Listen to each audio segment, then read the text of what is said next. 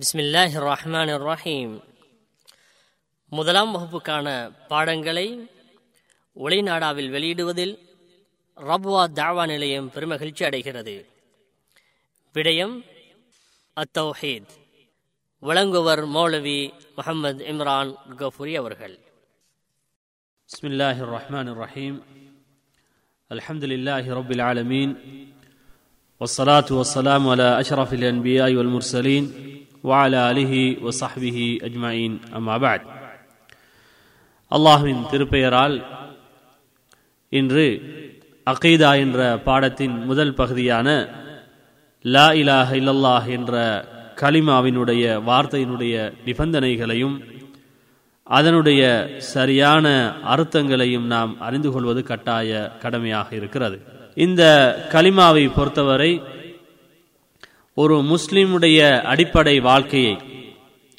ஒரு முஸ்லிம் இந்த கலிமாவை சொல்லக்கூடிய ஒரு வார்த்தை நபிகள் நாயகம் சல்லல்லாஹு அலி வசல்லம் அவர்கள் கூட ஒரு ஹதீதிலே சொன்னார்கள் நானும் எனக்கு அனுப்பப்பட்ட நபிமார்களும் கூறிய மிகச்சிறந்த ஒரு வார்த்தை தான் லா இலாஹ இல்லல்லாஹ் என்ற வார்த்தையாகும் என நபியல் நாயகம் சல்லல்லாஹு அலி வசல்லம் அவர்கள் கூறினார்கள். எனவே இந்த லா இலாஹ இல்லல்லாஹ் என்ற கலிமாவை மொழிந்துதான் ஒருவன் இஸ்லாத்திலே இணைந்து கொள்கிறான். அல்லது இஸ்லாத்தில் இணைந்திருக்கக்கூடிய ஒருவன் இந்த கலிமாவை ஏற்ற ஒருவனாக இருக்க வேண்டும் என்பது இந்த மார்க்கத்தினுடைய அடிப்படை அம்சமாக இருப்பதை நாங்கள் பார்க்கிறோம். எனவேதான் இந்த கலிமாவினுடைய சரியான அர்த்தங்களை நாங்கள் அறிந்து கொள்வது கட்டாய கடமையாக இருக்கிறது. ஏற்கனவே லா இலாஹ இல்லல்லாஹ் என்ற கலிமாவினுடைய அர்த்தங்களை நாங்கள் மனனம் செய்திருக்கிறோம். வணக்கத்துக்குரியவன் அல்லாஹவை தவிர வேறு இறைவன் கடவுள் இல்லை என்று நாங்கள் மனனம் செய்து வைத்திருக்கிறோம்.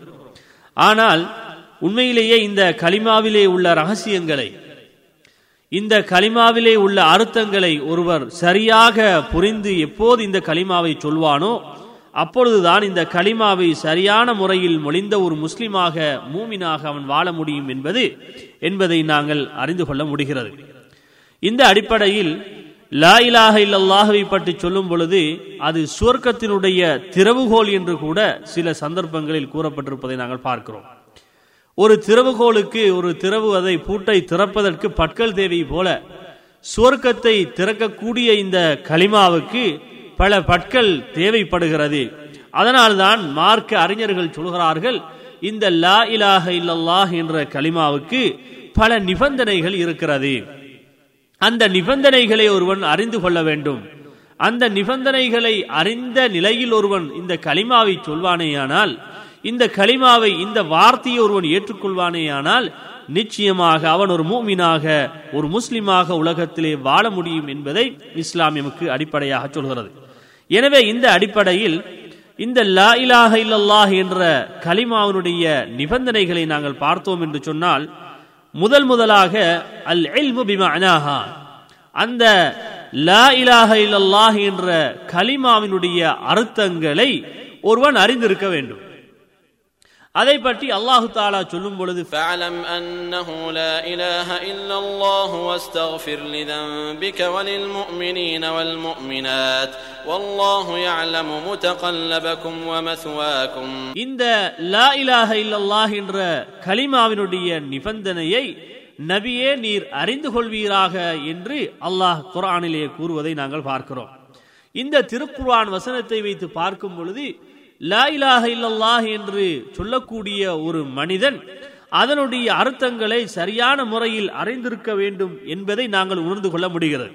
ஒருவன் அறியாத நிலையில் இந்த களிமாவை சொல்வானேயானால் அதனுடைய தாற்பயங்களை அதனுடைய அர்த்தங்களை அதனுடைய விளக்கங்களை அறியாத நிலையில் ஒருவன் சொல்வானேயானால் நிச்சயமாக அதிலே எந்த விதமான பிரயோஜனமும் கிடையாது.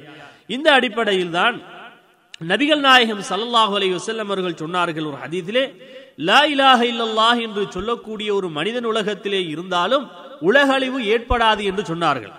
உலக அழிவு ஏற்படாது என்று சொல்லி இருக்கும் போது இந்த அம்சத்தை நாங்கள் பார்த்தோம் என்று சொன்னால் லா இலாஹ இல்லல்லாஹ் என்ற கலிமாவை ஒரு காவிர் அந்நியன் மனனம் செய்து வைத்து கலிமாவை சொல்லிக் கொண்டிருந்தாலும் உலகம் அழியுமா அழியாதா என்று நாங்கள் பார்த்தோம் என்று சொன்னால் உண்மையிலேயே ஒரு மனனம் செய்து கொண்டு லா இலாஹ இல்லல்லாஹ் என்று ஒரு காவிர் சொல்லிக் கொண்டு இருப்பதனால் உலகம் அழியாது என்று நாம் ஒருபோதும் சொல்ல முடியாது. அந்த ஹதீஸினுடைய நபிமொழியினுடைய அர்த்தமும் அதுவும் கிடையாது.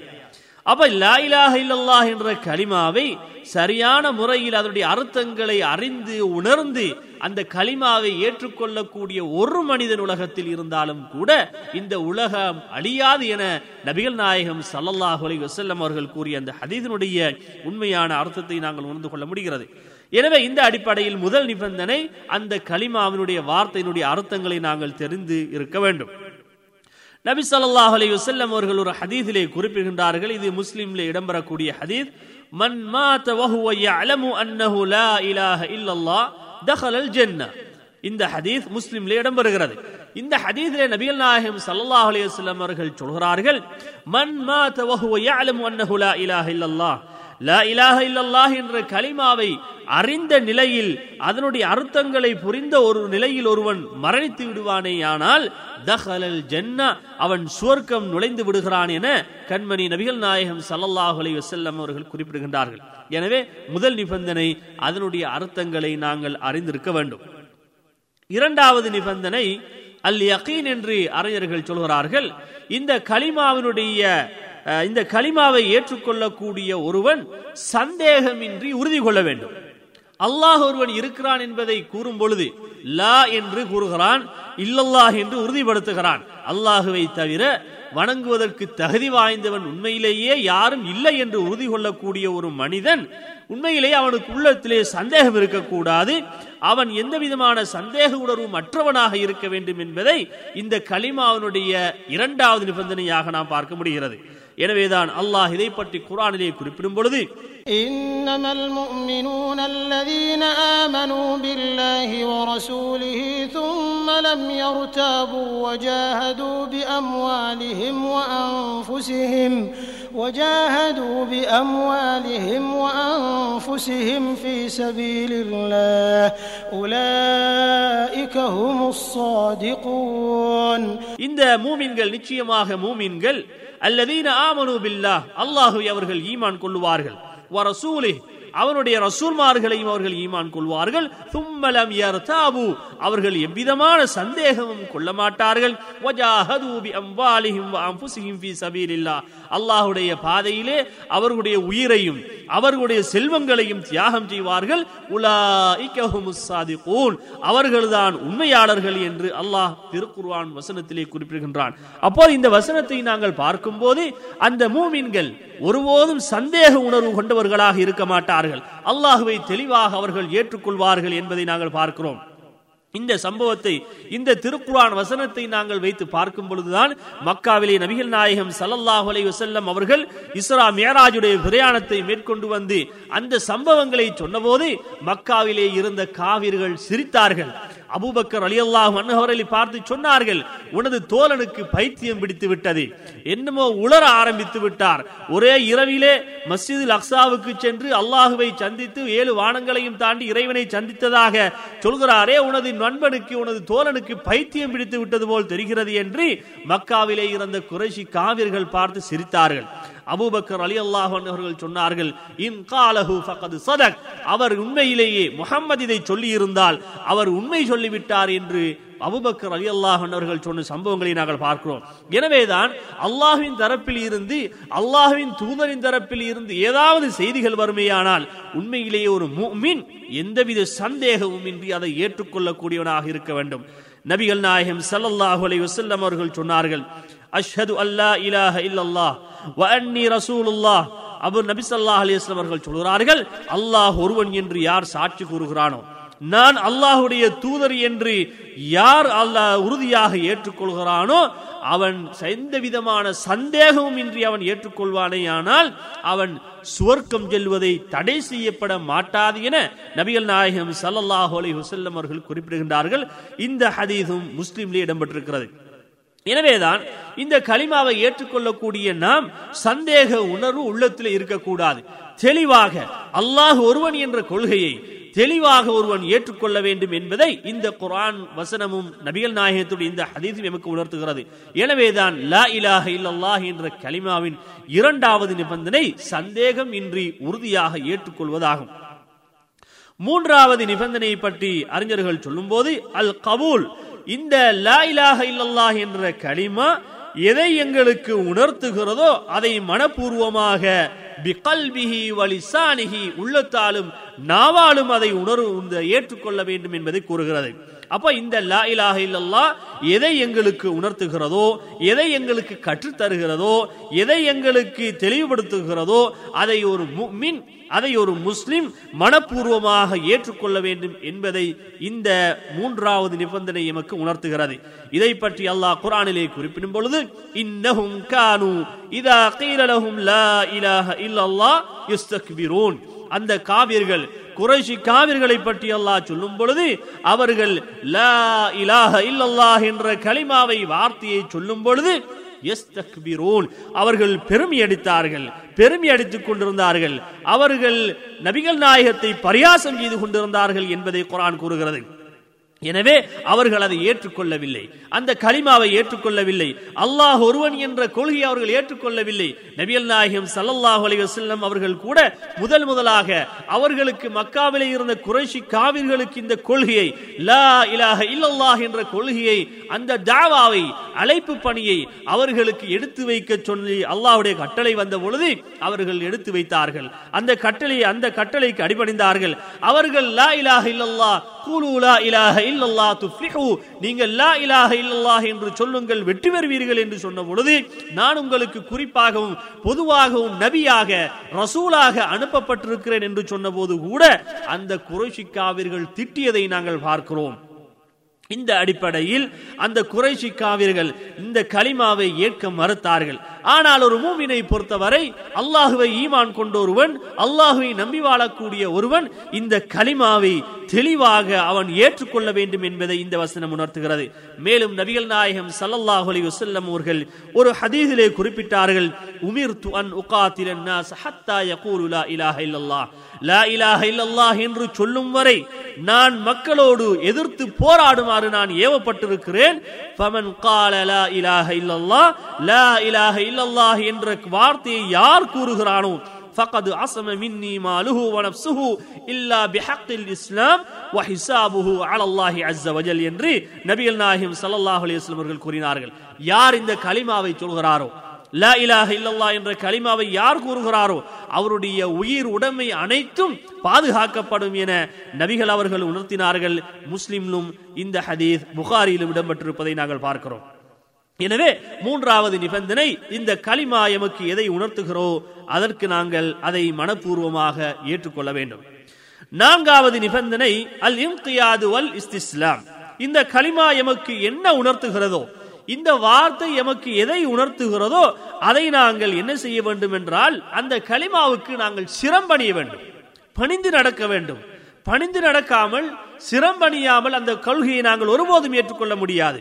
அல்லாஹ் அதை பற்றி சொல்லும் பொழுது وأنيبوا إلى ربكم وأسلموا له من قبل أن يأتيكم العذاب ثم لا تنصرون وأنيبوا إلى ربكم நீங்கள் உங்களுடைய இறைவனின் பால் சிரம்பணியுங்கள் وأسلموا அவனுக்கு கட்டுப்பட்டு நடவுங்கள் وأسلموا له من قبل أن يأتيكم العذاب ثم لا تنصرون நீங்கள் அல்லாவுக்கு கட்டுப்படவில்லை என்றால் அல்லாவுக்கு சிரமணிந்து வாழவில்லை என்றால் அல்லாஹ் சொல்கிறான்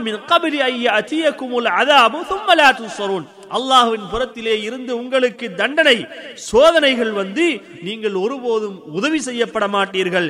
எனவே அல்லாவுக்கு நீங்கள் கட்டுப்படுங்கள். அல்லாவுடைய கட்டளைகளுக்கு சிரம்பணியுங்கள் என்று இந்த வசனத்திலே அல்லாஹ் சொல்கிறான். எனவேதான் இதை வைத்து பார்க்கும் பொழுது அல் இல்கியாது வல் இஸ்திஸ்லாம் எனும் பொழுது அந்த லா இலாஹ இல்லல்லாஹ் என்ற கலிமாவை ஏற்ற ஒருவன் அல்லாஹ்வுடைய கட்டளைகளுக்கு சிரம்பணிய வேண்டும். நபி இப்ராஹிம் அலை இஸ்லாம் அவர்களை பற்றி எங்களுக்கு தெரியும் நபி இப்ராஹிம் அலை இஸ்லாம் அவர்களை பொறுத்தவரை அல்லாஹ்வுடைய சோதனைகளுக்கு மிக மிக முகம் கொடுத்த நபிமார்களில் சந்தித்த நபிமார்களில் ஒருவர் அந்த இப்ராஹிம் அலை இஸ்லாம் அவர்கள் கூட அவர்களை பற்றி அல்லாஹ் சொல்லும் பொழுது إذ قال له ربه أسلم قال أسلمت لرب العالمين இதா இன் قال له اذا قال له اسلم قال اسلمت لرب العالمين அந்த இறைவன் அந்த இறைவன் நபி இப்ராஹிம் அலை இஸ்லாம் அவர்களை பற்றி சொல்லும் பொழுது அவருக்கு சிரம்பணியுங்கள் என்று சொல்லப்பட்டால் உடனே சிரம்பணிவார்கள் என்று அல்லாஹு தாலா அந்த வசனத்திலே உணர்த்துவதை நாங்கள் பார்க்கிறோம். எனவே அல்லாஹுடைய கட்டளைக்கு சிரம்பணிவது மிக முக்கியமானது. எனவேதான் நபிமார்களுடைய வரலாறுகளை பார்க்கும் பொழுது கூட நபி தோழர்களுடைய வரலாறுகளை பார்க்கும் போது கூட இந்த களிமாவை ஏற்று வாழ்ந்தவர்களுடைய வரலாறுகளை நாங்கள் பார்க்கும்போது கூட அல்லாஹுடைய கட்டளைகளுக்கு கட்டுப்பட்டார்கள். அல்லாஹுடைய கட்டளைகளுக்கு சிரம்பணிந்தார்கள் என்பதை நாங்கள் உணர்ந்து கொள்ள முடிகிறது. ஐந்தாவது நிபந்தனை அல் சிதுக் என்று சொல்லக்கூடிய உண்மையாகும். அது எப்படி? வஹுவ யகூலஹா அதாவது உள்ளத்தால் உண்மை என்று அவன் மனப்பூர்வமாக சொல்ல வேண்டும். எனவேதான் ஈமான் இறை நம்பிக்கையை பற்றி கூட இபின தைமியா ரஹ்மஹுல்லா அவர்கள் சொல்லும் பொழுது என்ன சொல்கிறார்கள்? அல் ஈமான் நுத்கும் பில்லிசான் ஈமான் என்பது நாவால் மொழிய வேண்டும். நுத்கும் பில்லிசான் லா இலாஹ இல்லல்லாஹ் என்று ஒருவன் சொல்கிறான். உள்ளத்தால் அவன் உண்மைப்படுத்த வேண்டும். வாமலும் ஜவாரே பின்பாடி உறுப்புகள் அதை தெளிவுபடுத்த வேண்டும் என இமாம் இப்னு தைமியா ரஹிமஹுல்லா அவர்கள் ஈமானுக்கு விளக்கம் சொல்கிறார்கள். இந்த அடிப்படையில் தன்னுடைய உள்ளத்தால் இது உண்மை என்று ஒருவன் உணர்ந்து சொல்ல வேண்டும். அல்லாஹ் அதை பற்றி சொல்லும் பொழுது அஹசிபன் الناس أن يقولوا آمنا وهم لا يفتنون. أحسب الناس أن يتركوا أن يقولوا آمنا وهم لا يفتنون؟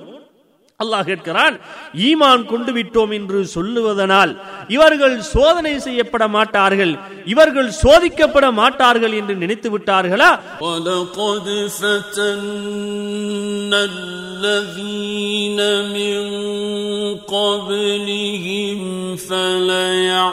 فليعلمن الله الذين صدقوا وليعلمن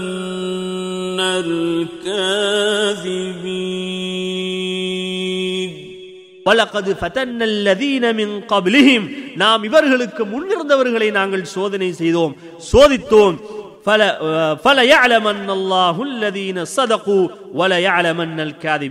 பின்பு சொல்கிறான் நாங்கள் உண்மையானவர்கள் யார் பொய்யர்கள் யார் என்பதை நாங்கள் நிச்சயமாக பரிசோதனை செய்து பார்ப்போம் என அல்லாஹ் சொல்கிறான். எனவே இந்த அடிப்படையில் இந்த வசனங்களை பார்க்கும்போது உண்மையிலேயே ஒருவன் லா இலாக இல்லல்லாஹ் என்ற களிமாவை தெளிவாக உணர்ந்து அதை உண்மை என்று ஏற்று ஒருவன் சொல்ல வேண்டும். நபிகள் நாயகம் ஸல்லல்லாஹு அலைஹி வசல்லம் அவர்கள் சொல்கிறார்கள் மாமின் அஹதின் யஷது அல்லா இலாஹ இல்லல்லாஹ் வ முஹம்மதன் அப்துஹு வ ரசூலுஹு சித்கன் கல்பிஹி இல்லா ஹர்ரமல்லாஹு அலன் அதாவது யார் அல்லாஹ் ஒருவன்தான் என்று தெளிவாக ஏற்றுக்கொள்கிறானோ வ அன்ன முஹம்மதன் அப்துஹு வ ரசூலுஹு. முஹம்மது நபி ஸல்லல்லாஹு அலைஹி வஸல்லம் அவர்கள் அல்லாஹ்வின் அடிமை என்றும் ரசூல் என்றும் உண்மையாகவே யார் ஏற்றுக்கொள்கிறானோ உள்ளத்தால் உண்மைப்படுத்தி யார் அதை ஏற்றுக்கொள்கிறானோ அல்லாஹு தாலா அந்த மனிதனை நரகத்துக்கு ஹராமாக்கி விடுகின்றான். நரகம் தீண்டுவதை அல்லாஹ் தடை செய்து விடுகிறான் என நபிகள் நாயகம் ஸல்லல்லாஹு அலைவசல்லம் அவர்கள் குறிப்பிடுகின்றார்கள். எனவே இந்த அடிப்படையில் இந்த நிபந்தனை ஐந்தாவது நிபந்தனை அசிதுக்கு எனும் உண்மைப்படுத்துவதாகும். உண்மைப்படுத்துவது என்பது மிக தெளிவாக நாங்கள் உணர்ந்து கொள்ள வேண்டும். லா இலாக இல்லல்லாஹ் என்ற கலிமாவை சொன்னது மாத்திரமல்ல. லா இலாக இல்லல்லாஹ் என்ற கலிமாவை வார்த்தையை சொன்னதனால் அல்லாஹ்விடம் நாங்கள் வெற்றி பெற முடியும். அல்லாஹுடைய சுவர்க்கத்தை நாங்கள் பெற்றுக்கொள்ள முடியும் என்று நாங்கள் ஒருபோதும் நினைத்திருக்க கூடாது. அதை நாங்கள் உண்மைப்படுத்த வேண்டும். அதை தெளிவாக நாங்கள் உணர்ந்து கொள்ள வேண்டும் என்பதை இந்த நிபந்தனை எமக்கு உணர்த்துகிறது. ஆறாவது நிபந்தனை அல் இஹ்லாஸ் தூய எண்ணமாகும். இந்த கலிமாவினுடைய ஆறாவது நிபந்தனை அல் இஹ்லாஸ் எனும் தூய எண்ணமாகும். தூய எண்ணத்தை பொறுத்தவரை இஹ்லாஸை பொறுத்தவரை உங்களுக்கு தெரியும் ஒரு முஸ்லிமுடைய வணக்க வழிபாடுகள் இபாதத்துகள் அல்லாஹ்விடத்திலே ஏற்றுக்கொள்ளப்படுவதற்கு இரண்டு நிபந்தனைகள் தேவைப்படுகிறது. ஒன்று அல் இஹ்லாஸ் அல்லாவுக்கு மாத்திரம் செய்யப்பட வேண்டும். இரண்டாவது அல் முதாபா எனும் நபிகள் நாயகம் சல்லாஹ் அலி வசல்லம் அவர்கள் எந்த எந்த எந்த இறை வணக்கத்தை விவாதத்துகளை எப்படி நபிகள் நாயகம் அவர்கள் செய்தார்களோ அதே விவகாரம் செய்யப்பட வேண்டும் என்பதை எமக்கு உணர்த்துகிறது. அப்ப இந்த விவாதத்துகள் இறை வணக்கங்கள் அல்லாஹுவிடத்தில் ஏற்றுக்கொள்ளப்படுவதற்கு இரண்டு நிபந்தனைகள் இருக்கிறது. ஒன்று இஹ்லாஸ் அடுத்தது அல் முதாபா எனும் இரண்டாவது நிபந்தனை. இங்கு இந்த லா இலாஹ இல்லல்லாஹ் என்ற கலிமாவிலே இஹ்லாஸ் என்பது மிக முக்கியமானது. ஒருவன் இஹ்லாஸ் இல்லாமல் தூய எண்ணம் இல்லாமல் ஒருவன் கலிமாவை சொல்வானேயானால் அந்த கலிமாவை அவன் ஏற்றுவனாக இருக்க முடியாது எனவேதான் அல்லாஹ் சொல்கிறான் وما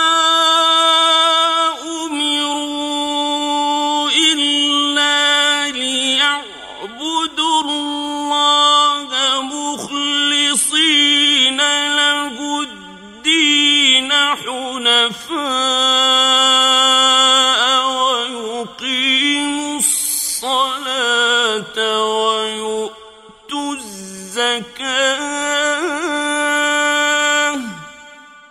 وذلك دين القيمة. وما أمروا إلا ليعبدوا الله مخلصين له الدين. அவர்கள் ஏவப்பட்டார்கள். எப்படி ஏவப்பட்டார்கள் என்று சொன்னால் அல்லாஹுவை தெளிவாக வணங்குமாறு. எப்படி வணங்க வேண்டும்?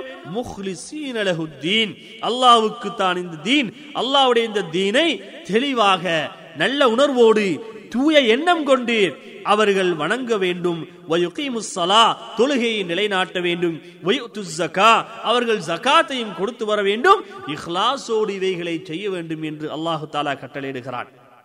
எனவேதான் இஹ்லாஸ் என்பது மிக முக்கியமானது. நாம் செய்யக்கூடிய வணக்க வழிபாடுகள் இறை வணக்கங்கள் எதுவாக இருந்தாலும் இஹ்லாஸ் இல்லை என்றால் தூய எண்ணம் இல்லை என்றால் அல்லாஹ்விடத்திலே அது ஒருபோதும் ஏற்றுக்கொள்ளப்பட மாட்டாது. எனவேதான் மேலும் நபிகள் நாயகம் ஸல்லல்லாஹு அலி வசல்லம் அவர்கள் சொன்னார்கள் அஸ்அதுன் நாஸி அதாவது நாளை மறுமை நாளிலே என்னுடைய ஷஃபாத்தை கொண்டு சந்தோஷம் பெறக்கூடியவர்கள் யார் என்று சொன்னால் மன் காலலா இலாஹ இல்லல்லா காலிசன் மின் கல்விஹி அவு நஃப்ஸிஹி அதாவது யார் இந்த கலிமாவை லா இலாஹ இல்லல்லாஹ் என்ற வார்த்தையை யார் இஹ்லாஸோடு தூய எண்ணம் கொண்டு யார் இந்த கலிமாவை சொல்கிறாரோ அந்த மனிதன் தான் நாளை மறுமை நாளில் என்னுடைய பரிந்துரைக்கு ஷஃபாத்துக்கு அருகதையானவன் என நபிகள் நாயகம் ஸல்லல்லாஹு அலைஹி அவர்கள் குறிப்பிட்டார்கள். உங்களுக்கு தெரியும் நாளை மறுமை நாளில் மறுமை நாள் மஹர் என்பது மனிதர்கள் அனைவரும் விசாரணைக்காக நிறுத்தப்படக்கூடிய அந்த நாளில் அனைவரும் விசாரணைக்காக நிறுத்தப்பட்டிருப்பார்கள். மனிதர்கள் எல்லாம் பதட்ட நிலையில் இருப்பார்கள். அல்லாஹ் எங்களை விசாரணை செய்ய போகிறான். அல்லாஹ் எங்களிடம் கேட்க போகிறான். நாங்கள் உலகத்திலே செய்த அமல்களை பற்றி விசாரணை செய்ய போகிறான். அல்லாஹ் எதை கேட்பானோ எந்த தண்டனை கொடுப்பானோ நான் நுரகம் செல்வேனோ நாம் சொர்க்கம் செல்வேனோ என்று பதட்ட நிலையில் ஒரு மனிதன் இருக்கும்போது மனிதர்கள் எல்லாம் நபி ஆதம் அலைஹிஸ்ஸலாம் அவர்களிடம் செல்வார்கள். ஆதம் அலைஹிஸ்ஸலாம் அவர்களிடம் சென்று நீங்கள் தான் முதல் மனிதர். நீங்கள் தான் எமது தந்தை. நீங்கள் தான் முதல் முதலாக படைக்கப்பட்ட மனிதர். எனவே எங்களுக்காக நீங்கள் அல்லாவிடம் பரிந்துரை செய்யுங்கள் என்று கூறுவார்கள். நபி ஆதம் அலை இஸ்லாமர்கள் எனக்கு அவர்களுக்கு முடியாது என்று வழிவிட்டு விடுவார்கள். பின் முனூகிடம் செல்வார்கள் அவர்களும் விட்டு விடுவார்கள். இப்படி நபிமார்களிடம் மக்கள் எல்லாம் அலைந்து செல்லும் பொழுது இறுதியாக நீங்கள் முகம்மதிடம் செல்லுங்கள். முகம்மது உங்களுக்கு பரிந்துரை செய்வார் என்று காட்டப்படுகிறார்கள். பின்பு மக்கள் நபிகள் நாயகம் சல்லாஹ் அலைஹி வசல்லம் அவர்களிடம் வருவார்கள். அவர்களிடம் வந்து அல்லாஹுவின் தூதரே நீங்கள் அல்லாஹ்விடம் பரிந்துரை செய்யுங்கள் எங்களுக்கு ஷஃபாத்து செய்யுங்கள் என்று மக்கள் எல்லாம் கதரும் போதுதான் அல்லாவின் அனுமதியின் பிரகாரம் அல்லாஹ்வின் அரசுக்கு கீழால் அவர்கள் சுஜூதிலே இருந்து கொண்டு அல்லாஹுடன் பிரார்த்தனை செய்வார்கள். அந்த ஷஃபாத்திலே ஏராளமான மக்களுக்கு நபிகள் நாயகத்துடைய உம்மத்திலே உள்ள மக்களுக்கு ஏராளமானவர்களுக்கு நரக விடுதலை கிடைக்கும் என அந்த ஹதீதுகளை நாங்கள் பார்க்கிறோம். எனவேதான் இந்த ஹதீதிலே நபி ஸல்லல்லாஹு சொல்கிறார்கள் யாரு லா இலாக இல்லல்லாஹ் என்ற இந்த வார்த்தையை தெளிவாக இஹ்லாசோடு தூய எண்ணம் கொண்டு யார் இதை சொல்கிறாரோ அந்த மனிதருக்கு தான் நாளை மறுமை நாளிலே அந்த ஷஃபாத்தை பெற்றுக்கொள்ள முடியும் என்று கூறுகிறார்கள். மேலும் இன்னொரு ஹதீஸிலே கூறுகிறார்கள் இன்னல்லா ஹர்ரம் அலன் நாரிமன் கால லா இலாஹ இல்லல்லா யப்தகி பிதாலிக வஜ்ஹல்லாஹி அஸ்ஸ வஜல். முஸ்லிமில் வரக்கூடிய இந்த ஹதீஸ் லா இலாஹ இல்லல்லாஹ் என்ற கலிமாவை அல்லாவின் திருமுகத்துக்காக அதாவது இறைவனுக்காக என்ற இஹ்லாஸோடு யார் அந்த வார்த்தையை ஏற்றுக்கொள்கிறாரோ சொல்கிறாரோ அல்லாஹு தாலா அந்த மனிதருக்கு நரகத்தை தடை செய்து விடுகிறான் ஹராமாக்கி விடுகிறான் என்று நபிகள் நாயகம் சல்லாஹ் அலிஸ்லம் அவர்கள் கூறுகிறார்கள் இந்த ஹதீஸும் முஸ்லிம்லே இடம்பெற்றிருக்கிறது. எனவே இந்த ஹதீதுகளை நாங்கள் பார்க்கும் பொழுது இஹ்லாஸ் எமக்கு மிக முக்கியம் தூய எண்ணம் எமக்கு முக்கியம் எந்த ஒரு வணக்க வழிபாடுகளை நாம் எடுத்துக்கொண்டாலும் இறைவனுக்காக செய்கிறேன் அல்லாவுக்காக நான் செய்கிறேன் என்று இறை வணக்கங்களை அனைத்தையும் அந்த ஒரே இறைவனுக்காக என்ற இஹ்லாஸோடு தூய எண்ணத்தோடு நாங்கள் செய்வோமேயானால் தான் அல்லாஹுடத்திலே நாங்கள் எங்களுடைய வணக்க வழிபாடுகள் ஏற்றுக்கொள்ளப்படுகிறது. எனவே இந்த அடிப்படையில் தான் லா இலாக இல்லல்லாஹ் என்ற இந்த வாக்கியம் இந்த வார்த்தைக்கும் இஹ்லாஸ் மிக முக்கியமாக இருக்கிறது. இந்த வார்த்தைக்கு மிக முக்கியமாக இருக்கிறது இஹ்லாஸ். எனவேதான் அல்லாஹுடைய வணக்க வழிபாடுகள் எதுவாக இருந்தாலும் இந்த தூய எண்ணம் இல்லாமல் இஹ்லாஸ் இல்லாமல் செய்வோமேயானால் ஒருபோதும் அல்லாஹுடம் எமக்கு பிரயோஜனத்தை கொடுக்காது என்பதை நாம் உணர்ந்து கொள்ள முடிகிறது. அடுத்து ஏழாவது நிபந்தனை அல் மஹப்பலி ஹாதிஹில் கலிமத்து தையிபா. இந்த சிறந்தான வார்த்தை இந்த அழகான வார்த்தைக்கு லா இலாஹ இல்லல்லாஹ் என்ற இந்த அழகான வார்த்தைக்கு வார்த்தையை நாங்கள் என்ன செய்ய வேண்டும் என்றால் அல் மஹப்பா நாங்கள் அதை ம- சந்தோஷப்பட வேண்டும். அதாவது என்னவென்றால் அல் மஹப் அலி ஹாதிஹில் கலிமா. இந்த கலிமா எதை எங்களுக்கு சொல்கிறோ சொல்கிறதோ அந்த கலிமாவை நாங்கள் நேசிக்க வேண்டும் என்பதை எமக்கு உணர்த்துகிறது. இந்த களிமாவை யார் யாரெல்லாம் சொல்கிறார்களோ இந்த வார்த்தையை இந்த ஒரே இறைவன் என்ற கொள்கையை யார் யாரெல்லாம் ஏற்றுக்கொள்கிறார்களோ அவர்களை நாங்கள் நேசிக்க வேண்டும் இந்த களிமாவை நாங்கள் நேசிக்க வேண்டும் அல்லாஹுவை நாங்கள் நேசிக்க வேண்டும் அல்லாஹ்வுடைய தூதரை நாங்கள் நேசிக்க வேண்டும் என்பது இந்த களிமாவினுடைய மிக முக்கிய பகுதியாக இருக்கிறது அல்லாஹ் இதை பற்றி சொல்லும் பொழுது ومن الناس من يتخذ من دون الله أندادا يحبونهم كحب الله والذين آمنوا أشد حبا لله. ومن الناس من يتخذ من دون الله أندادا يحبونهم كحب الله. அல்லாஹ் என்ன சொல்கிறான் என்றால் அல்லாஹவை விட்டுவிட்டு வேறு கடவுள்களை அவர்கள் தெரிவு செய்து கொள்கிறார்கள். அந்த அல்லாஹுவை விட்டுவிட்டு வேறு இலாகுகளை வேறு கடவுள்களை அவர்கள் எடுத்துக்கொள்கிறார்கள் அல்லாஹுவை நேசிப்பது போல அவர்களை நேசிக்கிறார்கள். அல்லாஹுவை மாத்திரமே அவர்கள் நேசிக்க வேண்டும்.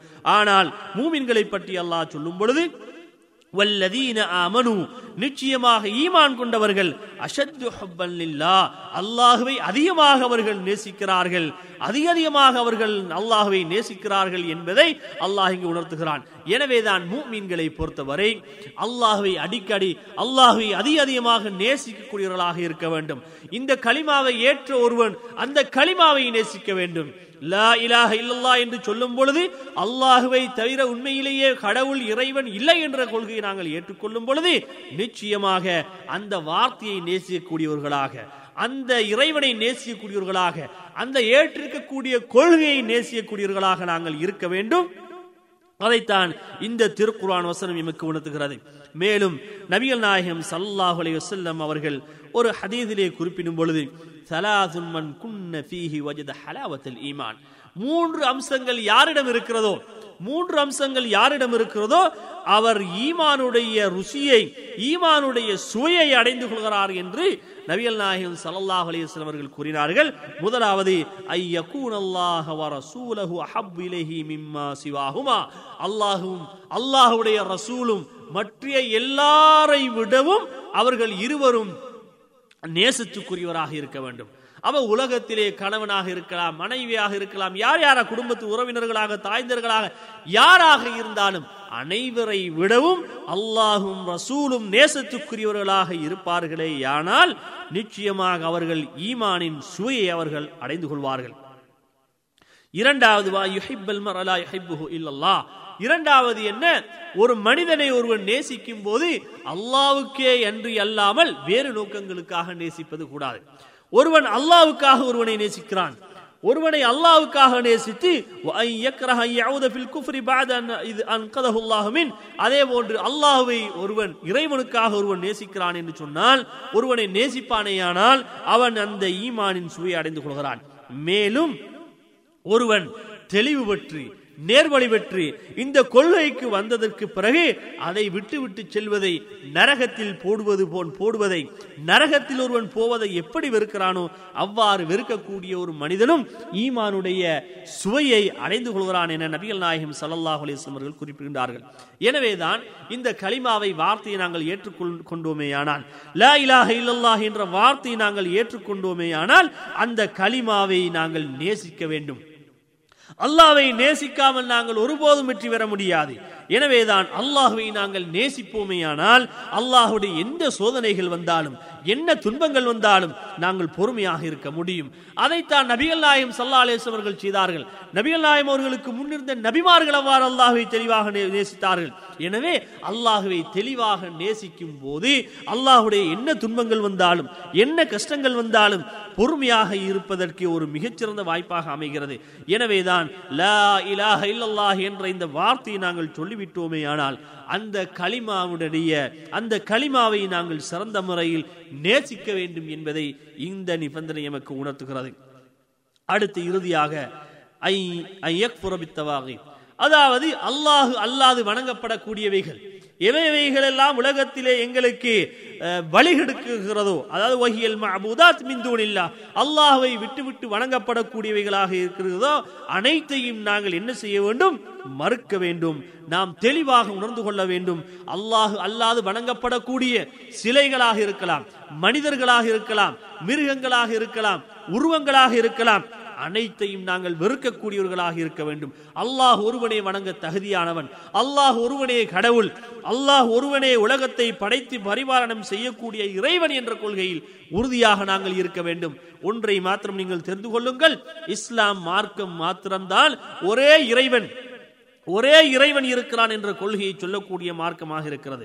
எந்த மார்க்கத்தை பார்த்தாலும் எந்த மதங்களை பார்த்தாலும் கடவுள்கள் நிறைய இருப்பார்கள். ஒன்றல்ல இரண்டாக மூன்றாக நான்காக. இதைவிட முப்பத்தி மூன்று மில்லியன் கடவுள்கள் இருப்பதாக கூட சில மதங்கள் நம்புகிறது என்பதை நாங்கள் பார்க்கிறோம். இஸ்லாம் மாத்திரமே சொல்கிறது ஒரே இறைவன் தான் உலகத்துக்கு இருக்கிறான். அனைத்து மனிதர்களையும் படைத்தவன் அந்த அல்லாஹ் அந்த அல்லாஹ். இந்த உலகத்திலே உள்ள வஸ்துக்கள் அனைத்தையும் சூரியனாக இருக்கலாம் சந்திரனாக இருக்கலாம் வானம் பூமி மனிதன் மரங்கள் மரம் மட்டைகள் அனைத்தையுமே படைத்தவன் அந்த ஒரே இறைவன் என்ற கொள்கையை உறுதியாக சொல்லக்கூடிய ஒரே மார்க்கம் இஸ்லாமாகத்தான் இருக்கிறது அல்லாஹ் சொல்லும் பொழுது لا إكراه في الدين قد تبين الرشد من الغي فمن يكفر بالطاغوت ويؤمن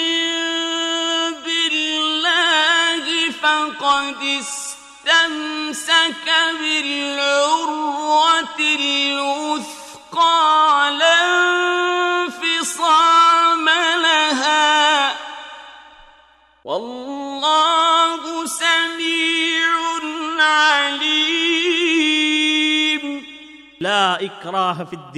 இந்த மார்க்கத்திலே எந்த விதமான நிர்பந்தமும் கிடையாது.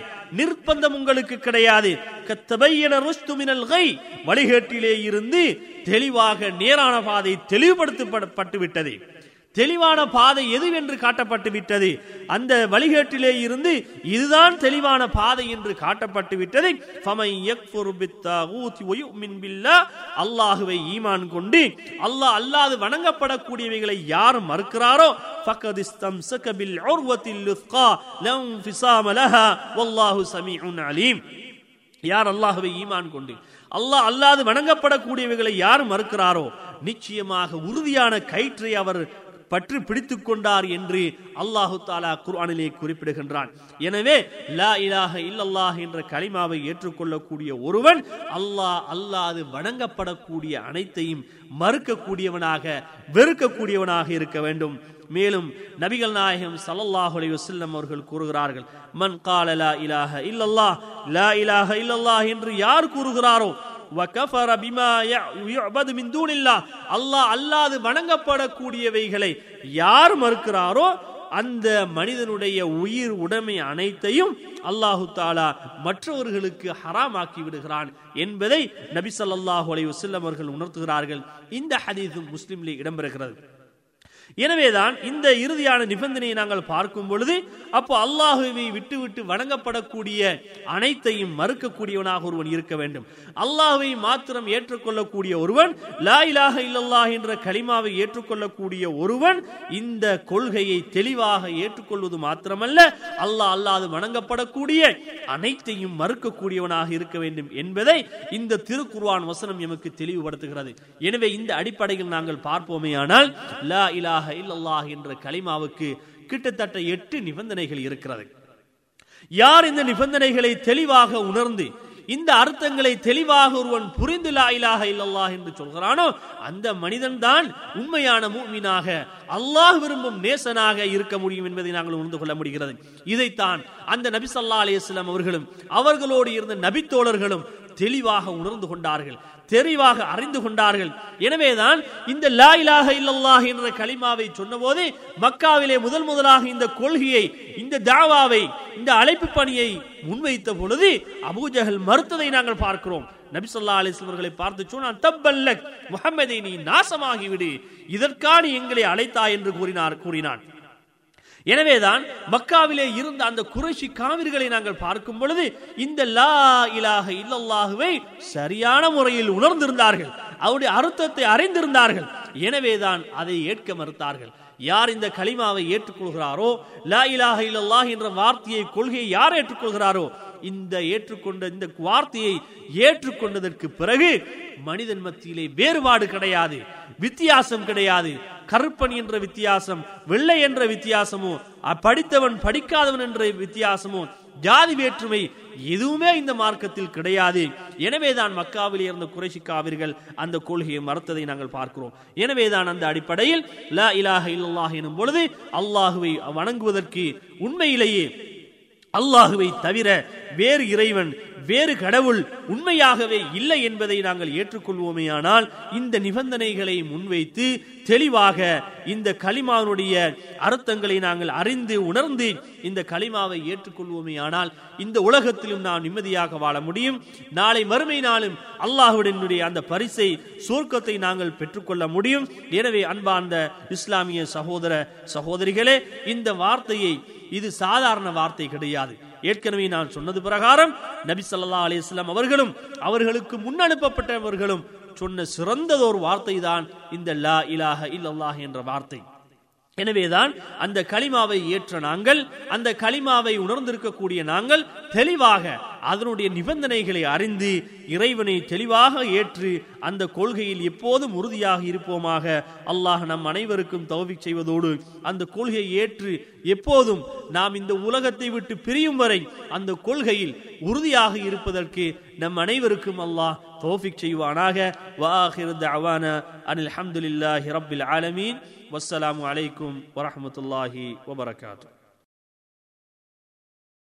بسم الله الرحمن الرحيم الحمد لله رب العالمين والصلاة والسلام على أشرف الأنبياء والمرسلين وعلى آله وصحبه أجمعين أما بعد அன்பார்ந்த சகோதர சகோதரிகளே அல்லாஹுவின் திருப்பெயரால் அத்தௌஹீத் எனும் பாடத்தினுடைய மூன்றாம் நாள் தௌஹீத் என்றால் என்ன அதனுடைய பகுதிகள் அதாவது அக்சாமு தௌஹீத் என்று சொல்லக்கூடிய தௌஹீதினுடைய முக்கியமான மூன்று பகுதிகளை பற்றி நாம் இன்று ஆராயிருக்கிறோம்.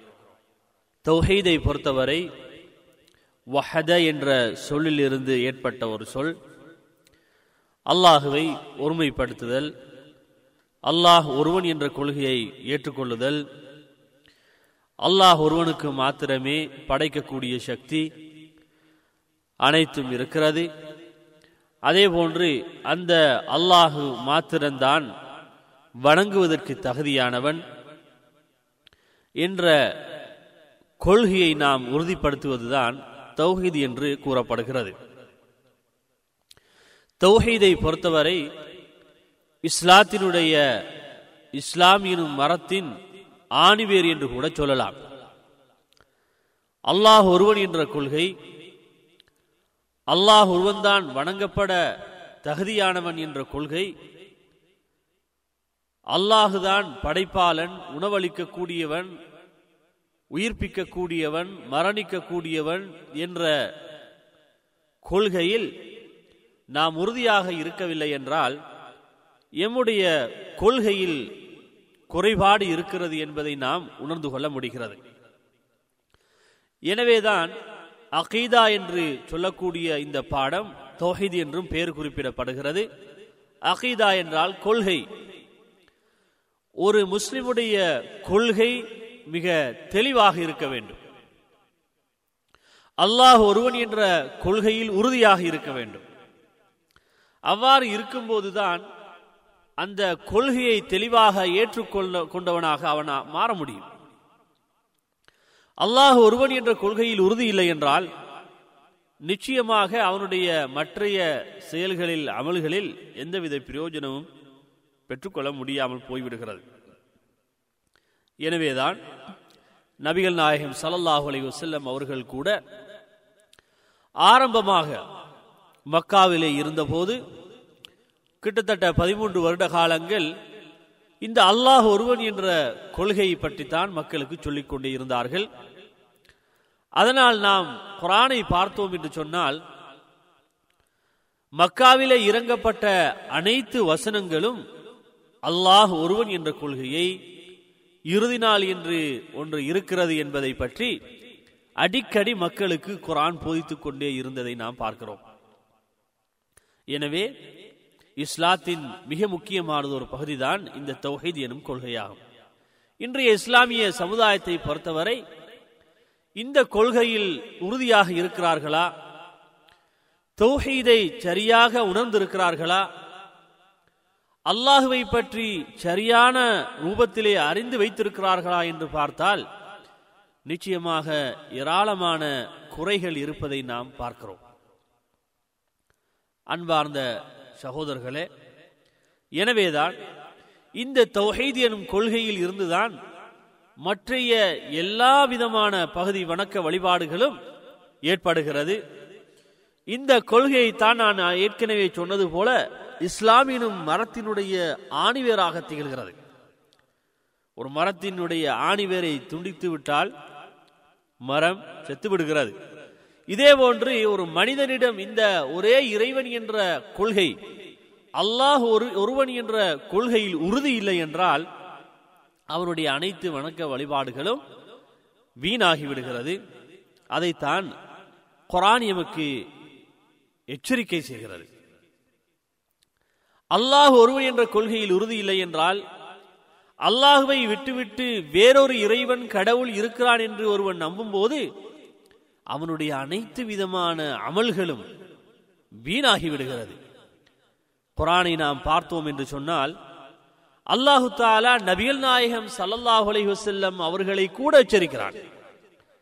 அவர்களை பற்றி கூறும் பொழுது நாம் நபியே உமக்கு முன் ஏராளமான நபிமார்களுக்கு நாம் வகையை இறை செய்தியை கொடுத்திருக்கிறோம். அதே போன்று உனக்கும் நாம் இறை செய்தி வகையை நாம் வழங்குகிறோம். பின்பு அல்லாஹ் சொல்கிறான் அமலுக். நீ இணை வைத்தீர் என்றால் நீ அல்லாவுக்கு இணை கற்பித்தீர்கள் கற்பித்தீர் என்றால் உன்னுடைய எல்லா அமல்களுமே எல்லா அமல்களும் வீணாகிவிடும் என்று அல்லாஹ் எச்சரிக்கை செய்வதை நாங்கள் பார்க்கிறோம். எனவேதான் நபியை பார்த்து கூட நீ இணை வைத்தால் உன்னுடைய அமல் வீணாகிவிடும் என்று அல்லாஹ் சொல்கிறான் என்றால் சிந்தனை செய்து பாருங்கள் நபிமார்கள் அல்லாவுக்கு இணை வைப்பார்களா? அல்லாஹுடைய ரசூல்மார்கள் அல்லாவுக்கு இணை கற்பிப்பார்களா? நிச்சயமாக முடியாது. இருந்தாலும் அல்லாஹுவின் எச்சரிக்கை மிக கடுமையானது என்பதை குரான் எமக்கு உணர்த்துகிறது. இவ்வாறு இந்த தௌஹீத் எனும் கொள்கையை நாம் பார்க்கும்போது ஒரு மூமினுடைய வாழ்வில் மிக முக்கியமானது ஒரு பகுதியாக இருப்பதை நாங்கள் பார்க்கிறோம். எனவேதான் மார்க்க அறிஞர்கள் இந்த தௌஹீத் எனும் கொள்கையை மூன்று பகுதிகளாக பிரிக்கிறார்கள். மூன்று பகுதிகளாக இந்த தௌஹீதை பிரிக்கிறார்கள். அதிலே முதல் அம்சமாக தொகைதர் ருபூபியா. தௌஹீதர் ருபூபியா அர் ருபூபியா என்ற ஒரு பகுதி. ருபூபியா என்றால் ரப்பு என்ற வார்த்தையில் இருந்து எடுக்கப்பட்ட சொல். ரப்பு என்றால் இறைவன் என்று நாம் சொல்கிறோம். அந்த இறைவனை பற்றி ருபூபியா எனும் பொழுது அந்த இறைவன் தான் அடியார்கள் அனைவரையும் படைத்தவன் அவர்களுக்கு உணவளிக்கக்கூடியவன் அந்த அல்லாஹ் அவர்களை உயிர்ப்பிக்க கூடியவனும் மரணிக்க கூடியவனும் அவன்தான் என்பதை தெளிவாக உறுதியாக நாம் ஏற்றுக்கொள்ள வேண்டும். அப்படியானால் அல்லாஹுவை வணங்கு அதாவது அல்லாஹ் ஒருவன்தான் நம்மளை எங்களை படைத்தவன். அவன்தான் எமக்கு உணவளிக்கக்கூடியவன். அவன்தான் எங்களை உயிர்ப்பிக்கக்கூடியவன் மரணிக்கக்கூடியவன் என்பதை தெளிவாக ஏற்றுக்கொள்வதைத்தான் இந்த தொகைத ரூபியாமுக்கு உணர்த்துகிறது. இதை அன்று மக்காவிலே இருந்த காவிர்கள் ஏற்றுக்கொண்டார்கள். அதே போல இஸ்லாத்தை விற்றும் வெளியே சென்ற கிறிஸ்தவர்கள் யூதர்கள் நெருப்பை வணங்கக்கூடியவர்கள் இப்படியெல்லாம் பல சமுதாயத்தினர்களும் அல்லாஹ் ஒருவன் தான் பயன்மலை படைத்தவன் உணவளிக்க கூடியவன் நம்மை உயிர்ப்பிக்க கூடியவன் மரணிக்க கூடியவன் என்பதை ஏற்றுக்கொண்டார்கள்.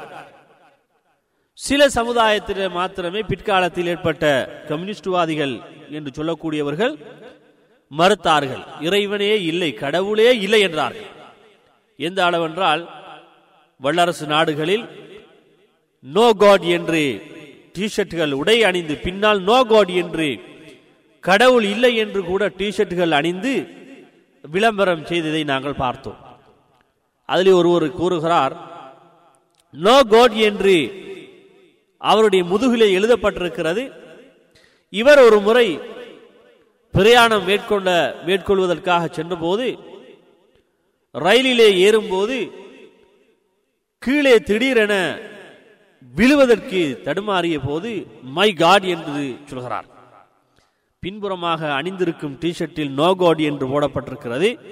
கடவுள் இல்லை என்று விளம்பரம் செய்யக்கூடியவனே ஆபத்து வரும்பொழுது மை காட் என்னுடைய கடவுளே என்று சொல்லும் அளவுக்கு மனிதனுடைய அன்றாட நிலைப்பாடு இருப்பதை நாம் பார்க்க முடிகிறது. எனவேதான் அன்பார்ந்த சகோதரர்களே இறைவன் இல்லை என்ற கொள்கையை சில சமுதாயத்தினர்கள் விளம்பரம் செய்தார்கள். ஆனால் அவர்கள் அவர்களுக்கு அதிலே வெற்றி காண முடியவில்லை. காரணம் என்னவென்றால் இந்த உலகத்தை படைப்பதற்கென்று ஒரு கடவுள் இருக்கிறான். ஒரு இறைவன் இருக்கிறான். எனவேதான் மனிதன் மனிதனுடைய புத்தியை தெளிவாக மனிதனுக்கு கொடுக்கப்பட்ட புத்தியை தெளிவாக அவன் ஆராய்ந்து செய்யப்பட்டான் என்று சொன்னால் இந்த உலகத்தில் இருக்கக்கூடிய படைக்கப்பட்டிருக்கக்கூடிய பொருட்கள். சூரியனாக இருக்கலாம் சந்திரனாக இருக்கலாம் வானமாக இருக்கலாம் பூமியாக இருக்கலாம் கடலாக இருக்கலாம் மிருகங்களாக இருக்கலாம் மனிதனாக இருக்கலாம். எதை அவன் சிந்தனை செய்து பார்த்தாலும் அவர்களுக்கு நிச்சயமாக உணர்ந்து கொள்ள முடிகிறது. அல்லாஹ் என்று ஒருவன் கடவுள் என்று ஒருவன் இருக்கிறான். அந்த இறைவன் தான் இந்த பூமியை வானத்தை அனைத்தையும் படைத்தவன். அவனுக்கு நிகராக இறைவன் இல்லை. அவனுக்கு நிகராக கடவுள் இல்லை. அல்லாஹுவை விட்டுவிட்டு இன்னொரு கடவுள் இருக்கிறான் என்ற கொள்கை ஒருபோதும் நாம் ஏற்றுக்கொள்ள முடியாது. எனவே இந்த உலகத்தில் இருக்கக்கூடிய அனைத்தையும் அந்த அல்லாஹ் படைக்கிறான் படைப்பதற்கு என்று ஒருவன் இருக்கிறான். ஒரு முறை இமாம் அபு ஹனீஃபா இமாம் அவர்களுடைய காலத்தில் சில மனிதர்கள் ஒன்று கூடி ஆராய்ச்சி செய்தார்கள். இந்த உலகத்தில் கடவுள் ஒருவன் இல்லை என்று. இந்த பூமியில இருக்கக்கூடிய அனைத்தும் தானாக உருவாக்கப்பட்டவை என்று கூறுகிறார்கள். பௌத்த மதம் கூட அதைத்தான் சொல்கிறது. பௌத்த மதத்திலே சொல்கிறார்கள் இந்த வானம் பூமி சூரியன் சந்திரன் அணி அனைத்துமே தானாக உருவாகியவைகள். உருவாக்கப்பட்டவைகள் அல்ல. அப்படி என்றால் கடவுள் இல்லை என்ற கொள்கையை சர்வ சாதாரணமாக புத்தர்கள் கூட சொல்வதை நாங்கள் பார்க்கிறோம். எனவே இப்படி இமாம் அபு ஹனீஃபா அவருடைய காலத்திலும் ஒரு சமுதாயம் இறைவன் இல்லை என்ற செய்தியை அவர்கள் ஆராய்ச்சி செய்து கொண்டிருந்த போது இமாம் அபு ஹனீஃபா அவர்கள் சொல்கிறார்கள் இறைவன் இருக்கிறான் இல்லை என்ற விஷயத்திலே நாங்கள் ஆராய்ச்சி செய்வதற்கு முன் ஒரு சாதாரண கப்பல் கடலில் பிரயாணம் மேற்கொள்ளக்கூடிய ஒரு கப்பல் இருக்கிறது. அது என்ன செய்கிறது? தானாக தன்னுடைய பொதிகளை சரக்குகளை தானாக அது ஏற்றிக்கொண்டு அது தானாக பிரயாணம் செய்து அது எங்கு செல்ல வேண்டுமோ அங்கு சென்றடைந்து அதனுடைய பொதிகளையும் அதனுடைய சாதனங்களையும் அது தானாக இறக்கிவிட்டு மீண்டும் வருகிறது. என்று சொன்னால் நீங்கள் என்ன சொல்கிறீர்கள்? இது பற்றி என்ன சொல்கிறீர்கள்? என்று கேட்டபோது அது எப்படி நடக்கும்? ஒரு கப்பல் தனியாக பொதிகளை ஏற்றி ஏற்றிச் சென்று அது பொதிகளை இறக்கிவிட்டு மீண்டும் வருகிறது என்றால் அது எப்படி ஏற்றுக்கொள்ள முடியும் என்று ஆச்சரியப்பட்டார்கள். அப்பொழுதுதான் இமாம் அபு ஹனீஃபா அவர்கள் சொன்னார்கள் இந்த உலகம் இந்த உலகத்தில் இருக்கக்கூடியவைகள் வானம் பூமி சூரியன் சந்திரன் மனிதன் மிருகங்கள் அனைத்தையும் தானாக உருவாகியவைகள் என்று எப்படி கூற முடியும்? இதை உருவாக்குவதற்கு என்று ஒருவன் இருக்கிறான் என்று கூறினார்கள். எனவேதான் சர்வ சாதாரணமாக மனிதன் சிந்தனை செய்து பார்க்கும்போது ஒரு ச- சிறிய ஊசியை கூட மனிதனால் சொல்ல முடியாது இது தானாக உருவாகியது என்று. அதை யாரோ ஒரு மனிதன் உருவாக்கி இருக்கிறான். எந்த ஒரு பொருளாக இருந்தாலும் உருவாக்குவதற்கு ஒருவன் தேவை. எனவேதான் மனிதனுக்கு இறைவனால் கொடுக்கப்பட்ட புத்தியை கொண்டு சிந்தனை செய்து பார்ப்பான் என்றால் ஏழு வானங்களையும் எந்த தூண்களும் இல்லாமல் உயர்த்தி வைத்திருப்பவன் யார்? விசாலமான பூமியை படைத்தவன் யார்? இந்த பூமியிலே பெரும் பெரும் மலைகளை நட்டி வைத்திருக்கக்கூடியவன் யார்? மனிதனுக்கு தேவை ஏற்படும் பொழுது மலைகளை கொட்டி அல்லாஹ்வின் உணவை பூமியிலே ஏற்படுத்துகிறானே புப்புண்டுகளை வளர வைக்கிறானே விதவிதமான கனிகளையும் உணவு வகைகளையும் முளைக்க வைக்கிறானே இது எப்படி சொல்ல முடியும் தானாக உருவாகிறது என்று? இது தானாக உருவாக்கப்பட்டது அல்லது தானாக இது உருவாகுகிறது என்று எப்படி எமது புத்திகளால் ஏற்றுக்கொள்ள முடியும்? எனவேதான் சகோதரர்களே இறைவன் ஒருவன் இருக்கிறான். எனவேதான் இறைவன் ஒருவன் இருப்பதனால் தான் அவைகள் ஒவ்வொன்றும் தானாக அந்த இறைவனின் கட்டளை பிரகாரம் நடந்து கொண்டு இருக்கிறது மாமரத்திலே வாழைப்பழத்தை நாம் பெற்றுக்கொள்ள முடியாது. வாழை மரத்திலே மாம்பழம் கிடையாது. ஒவ்வொரு மரத்திலும் அதற்கு ஏற்ற விதத்திலே அல்லாஹ் அந்த கனிகளையும் அந்த உணவு வகைகளையும் ஏற்படுத்துகிறான் என்று சொன்னால் இது அல்லாஹுவின் ஞானம் அறிவு தேவை. எனவேதான் இறைவன் ஒருவன் இருக்கிறான் என்ற கொள்கையை ஒருபோதும் நாம் இருக்க மறக்க முடியாது. அல்லாஹ் குர்வானிலே கூறுகிறான்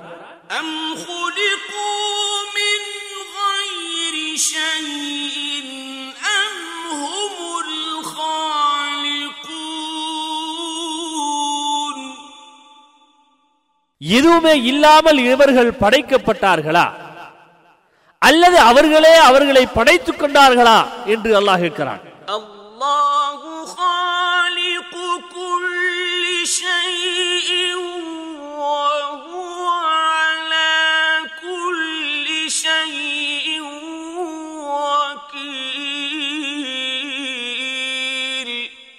எல்லாவற்றையும் படைத்தவன் அந்த அல்லாஹ்.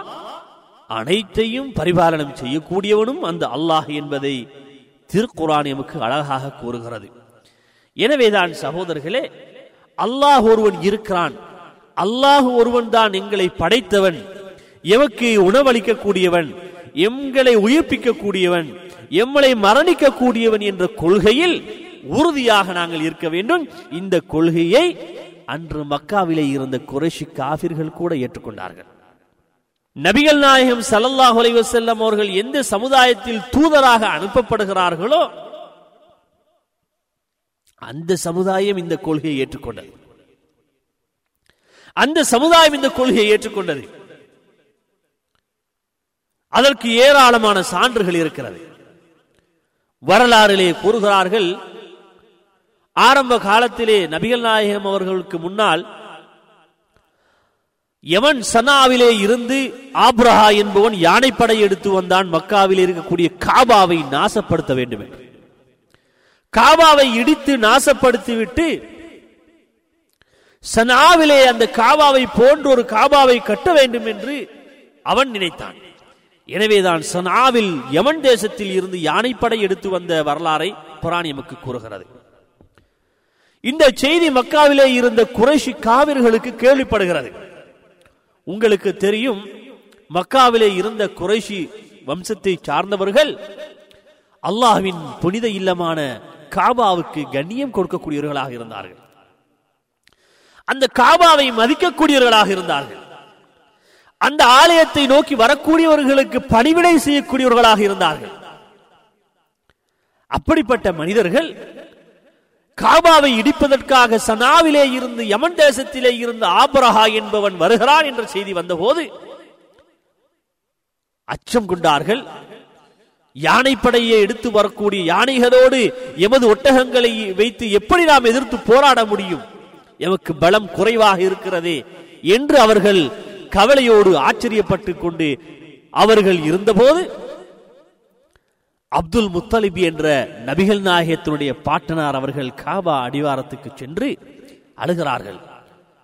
சொல்கிறார்கள் வலில் பெய்தி ரப்புன் யாமி இந்த வீட்டை பாதுகாப்பதற்கு ஒரு ரப்பு இருக்கிறான்.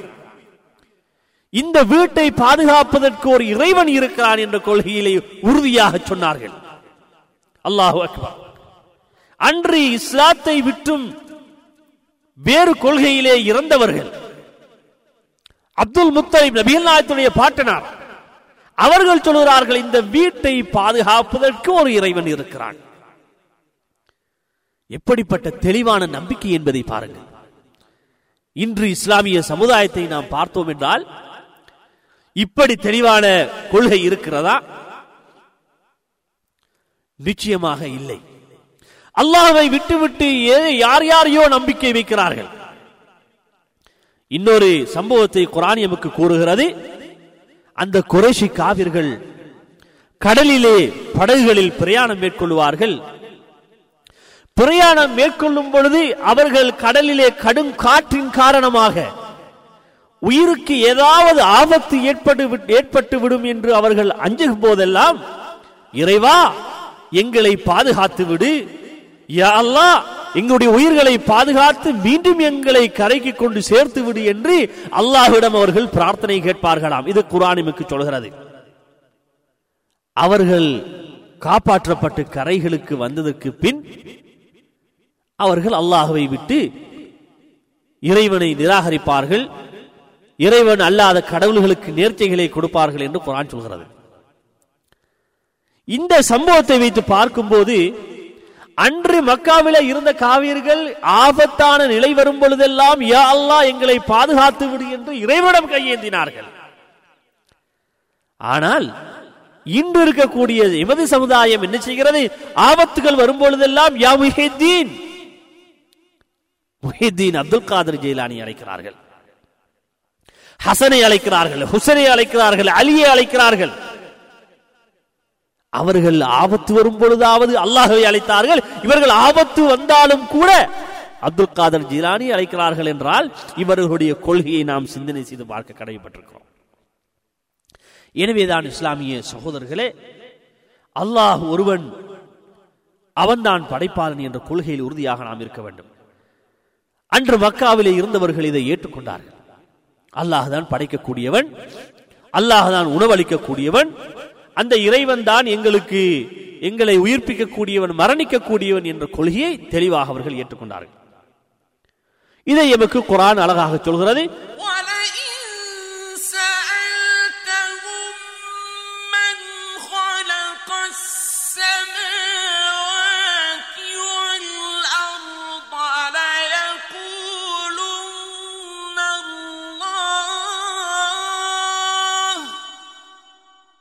இந்த வானங்களையும் பூமிகளையும் பூமியையும் படைத்தவன் யார் என்று கேட்டீர் என்றால் லயகூலுன் அல்லாஹ் அல்லாஹ் என்று அவர்கள் சொல்வார்கள்.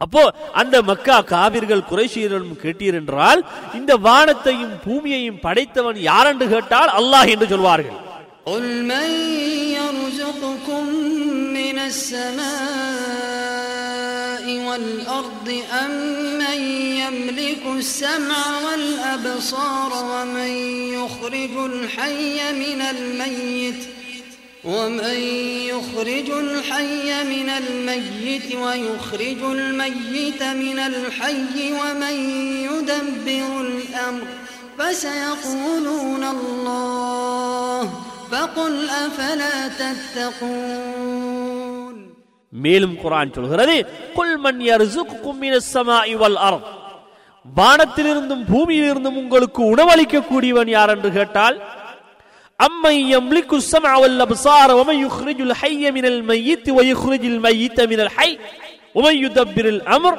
ஃபஸயகூலன் அல்லாஹ் இந்த வானத்தை படைத்தவன் யார்?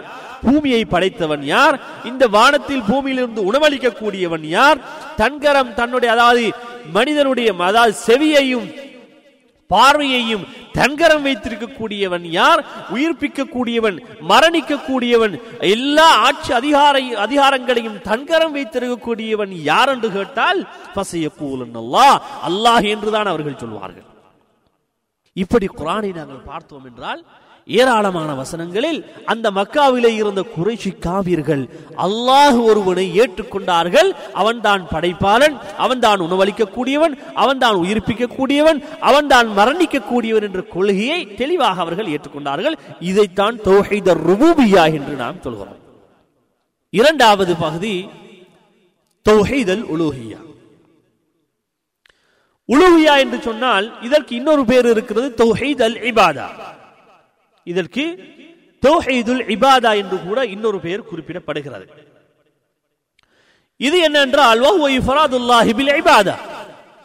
குர்ஆன் எமக்கு எதை வணக்கம் என்று சொல்கிறதோ நபிகள் நாயகம் சல்லல்லாஹ் அலைவசல்லம் அவர்கள் எதை எமக்கு வணக்கம் வழிபாடு என்று சொன்னார்களோ அனைத்து விதமான வணக்க வழிபாடுகளும் அல்லாஹ் ஒருவன் மாத்திரம் அவனுக்கு மாத்திரமே செய்யப்பட வேண்டும். அல்லாஹ் ஒருவனுக்கு மாத்திரமே அனைத்து விதமான வணக்க வழிபாடுகளும் செய்யப்பட வேண்டும். அல்லாஹ் அல்லாது வேறு யாருக்கும் எந்த விதமான வணக்க வழிபாடுகளையும் நாம் செய்ய முடியாது.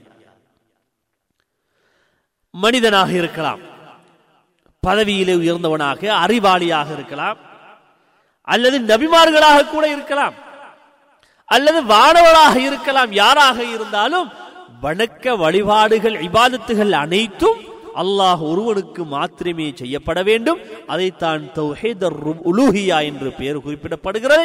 அதற்கு இன்னொரு பெயர் இருக்கிறது தௌஹீதுல் இபாதா. தௌஹீதுல் இபாதா என்றும் இதற்கு பெயர் குறிப்பிடப்படுகிறது. இந்த கொள்கையைத்தான் அனைத்து நபிமார்களும் மக்களுக்கு போதித்தார்கள். எல்லா நபிமார்களுமே இந்த கொள்கையைத்தான் போதித்தார்கள் என்பதை குரான் எமக்கு சொல்கிறது. நபி நூஹ் அலை இஸ்லாம் அவர்களை தொட்டும் குரான் எமக்கு சொல்லும் பொழுது ولقد أرسلنا نوحا إلى قومه إني لكم نذير مبين ألا تعبدوا إلا الله إني أخاف عليكم عذاب يوم أليم நூஹ் அலை இஸ்லாம் அவர்களை பற்றி குரான் எமக்கு சொல்கிறது வலகது அரசல்னா நூஹன் இலா கௌமி நாம் நூஹை அவருடைய சமுதாயத்துக்கு ரசூலாக அனுப்பினோம் அவர் என்ன சொன்னார் இந்நீலக்கும் நதீரும் முபீன் நான் தெளிவாக உங்களுக்கு எச்சரிக்கை பண்ணக்கூடியவனாக இருக்கிறேன். என்ன எச்சரிக்கை? என்ன சொல்கிறார்கள்? அல்லா தபுது இல்லல்லா. அல்லாஹுவை விட்டுவிட்டு வேறு இறைவனை நீங்கள் வணங்காதீர்கள். இன்னி அகாஃபு அழைக்கும் அதாப அலீம். நீங்கள் அல்லாஹை விட்டுவிட்டு வேறு யாரையும் வணங்கினால் மிக மோசமான தண்டனையை உங்கள் மீது நான் அஞ்சுகிறேன் பயப்படுகிறேன் என்று நபி நூஹ் அலைஹிஸ்ஸலாம் அவர்கள் சொன்னார்கள். இந்த வசனங்களை பார்க்கும்போது கூட அப்ப நூஹ் நபி அவர்கள் கூட அல்லாஹுவை மாத்திரமே வணங்க வேண்டும் என்ற கொள்கையை சொன்னார்கள். மூசா அலை இஸ்லாம் அவர்களும் இந்த கொள்கையை தான் சொன்னார்கள். கேட்கிறான் உன்னுடைய ரப்பு யார்? நீ சொல்லக்கூடிய இறைவன் யார்? காரணம் என்ன? ஃபிரவுன் என்பவன் நான் தான் இறைவன் என்று சொன்னான். ஃபிரவுன் என்ன என்ன சொல்கிறான்? அன ரப்பு குமுல் அலா. நான் உங்களுடைய ரப்பை விட நான் தான் மேலானவன். பின்பு கேட்கிறான் மூசாவிடம் கால ஃபிரௌன் வமா ரப்புல் ஆலமி உன்னுடைய ரப்பு யார்? கால ரப்பு சமாவாதி வல் அர்தி வமா பைனஹுமா இன் குன்தும் மூகினீன் அந்த ரப்பு யார் என்றால் இந்த வானம் பூமி அதற்கு உள்ளே உள்ள அனைத்தையும் தன்கரம் வைத்திருக்கக்கூடியவன் இருக்கிறான் இறைவன் அல்ல அவன்தான் நிச்சயமாக இறைவன் கடவுள் என்பதை சொன்னார்கள். எனவே இப்படி வரிசையாக பார்த்தோம் என்றால் ஒவ்வொரு நபியும் அல்லாஹுவை மாத்திரமே வணங்க வேண்டும் என்று சொன்னார்கள். ஈசா அலிஹிஸ்லாம் அவர்களை பற்றி குரான் சொல்லும் பொழுது இன்னல்லாஹ ரப்பி வரப்புக்கும் நிச்சயமாக என்னுடைய இறைவனும் உங்களுடைய ரப்பும் அல்லாஹுதான். ஃப- அல்லாஹுவை நீங்கள் வணங்குங்கள். ஹாதா சிராத்தும் இதுதான் என்னுடைய நேரான பாதை என்று இயேசுநாதர் கூட சொன்னார் அல்லவா? இதை குரான் நமக்கு அழகா சொல்கிறது. அப்போ நபி ஈசா அலைஹிஸ்ஸலாம் அவர்கள் சொல்றார்கள் உங்களுடைய இறைவனும் என்னுடைய இறைவனும் அல்லாஹுதான். அவனை நீங்கள் வணங்குங்கள். அதுதான் நேரான பாதை என்பதை இயேசுநாதர் சொல்கிறார். அதே போன்று முகமது நபி சல்லாஹ் அலி வசல்லம் அவர்கள் சொல்கிறார்கள் கொல்யா அஹல் அஹ்லல் கிதாப். வேதம் கொடுக்கப்பட்டவர்களே யூத கிறிஸ்தவர்களே தாலவிலா கலிமத்தின் சவா. உங்களுக்கும் எமக்கும் மத்தியிலே ஒரு நேரான ஒரு சரியான ஒரு முடிவுக்கு வாருங்கள். என்ன முடிவு அல்லா நஅபுத இல்லல்லாஹ் அல்லாஹ்வை விட்டுவிட்டு வேறு யாரையும் வணங்க மாட்டோம் வலா நுஷ்ரிக பிஹி ஷைஆ அந்த அல்லாஹ்வுக்கு நாங்கள் இணை கற்பிக்க மாட்டோம் வலா யத்தஹித பஅதுனா பஅதா அர்பாப மின் தூனில்லாஹ் ولا يتخذ بعضنا بعضا من أربابا من دون الله فإن تولوا فقولوا اشهدوا بأننا مسلمون அல்லாஹ் சொல்கிறான் நபி முகமது சல்லா அலிஸ்லாம் அவர்கள் சொன்ன செய்தியை அல்லாஹுவை விட்டுவிட்டு வேறு யாரையும் வணங்காமல் அல்லாஹுவை மாத்திரமே வணங்க வேண்டும். அவனுக்கு எந்த விதமான இணையும் கற்பிக்க கூடாது. அந்த இறைவனை விட்டுவிட்டு நாம் எமக்குள்ளே கடவுள்களை கடவுள்களை தேர்ந்தெடுத்து கூடாது என்ற ஒரு நல்ல ஒரு முடிவுக்கு வாருவோம் என்று நபிகள் நாயகம் சல்லாஹ் அலி வஸல்லம் அவர்கள் யூத கிறிஸ்தவர்களை அழைக்கிறார்கள். மேலும் குரான் சொல்கிறது யா ஐயுஹன்னாஸ் மனிதர்களே அல்லாஹுவை ரப்புக்கும் அல்லதீ கலக்கக்கும் உங்களை படைத்த அல்லாஹுவை நீங்கள் வணங்குங்கள். வல்லதீனமின் கபலிக்கும் அல்லக்கும் தத்துக்கும் உங்களுக்கு முன்னிருந்தவர்களையும் உங்களையும் படைத்த அந்த ஒரே இறைவனை நீங்கள் வணங்குங்கள் என்று குரான் நபிகள் நாயம் சல்லா அலிஸ் அவர்கள் சொன்னதை குரான் நமக்கு சொல்கிறது எனவே இந்த அடிப்படையில் நாம் பார்த்தோம் என்றால் ஃபர்ருசுலு குல்லுஹும் பஅது பித்தௌஹீதி தௌஹீதில் உலூஹிய்யா. எல்லா நபிமார்களும் எல்லா தூதர்களும் உலூகியா என்று சொல்லக்கூடிய வணக்க வழிபாடுகள் அனைத்தும் ஒரே இறைவனுக்கு அல்லாவுக்கு மாத்திரமே செய்யப்பட வேண்டும் என்ற கொள்கைக்காகத்தான் அனுப்பப்பட்டார்கள். அவன்தான் வணங்குவதற்கு தகுதியானவன். அவனை விட்டுவிட்டு வேறு இறைவனை நாம் நம்பக்கூடாது. அவனை விட்டுவிட்டு வேறு இறைவனை கடவுளாக கடவுள் என்று இறைவன் என்று நாம் ஏற்றுக்கொள்ள முடியாது. என்பதைத்தான் அனைத்து நபிமார்களும் தூதர்களும் சொன்னார்கள். எனவேதான் இவ்வாறு குரானை நாங்கள் பார்க்கும்போது குரான் பொதுவாகவே அழைப்பு கொடுக்கிறது யா அய்யுஹன்னா மனிதர்களே என்று கூறுகிறது. முஸ்லிம்களே என்று சொல்லவில்லை.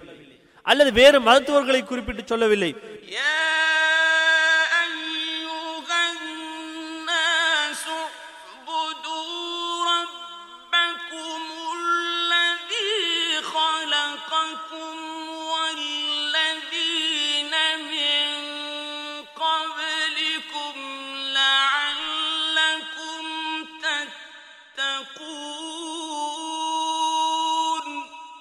யா அய்யுன்னாஸ் மனிதர்களே உஅபுது ரப்பக்கும் அல்லதி ஹலக்கக்கும் வல்லதீன மின் கப்லிக்கும் லஅல்லக்கும் உங்களையும் உங்களுக்கு முன்னிருந்தவர்களையும் படைத்த அந்த அல்லாஹுவை நீங்கள் வணங்குங்கள்.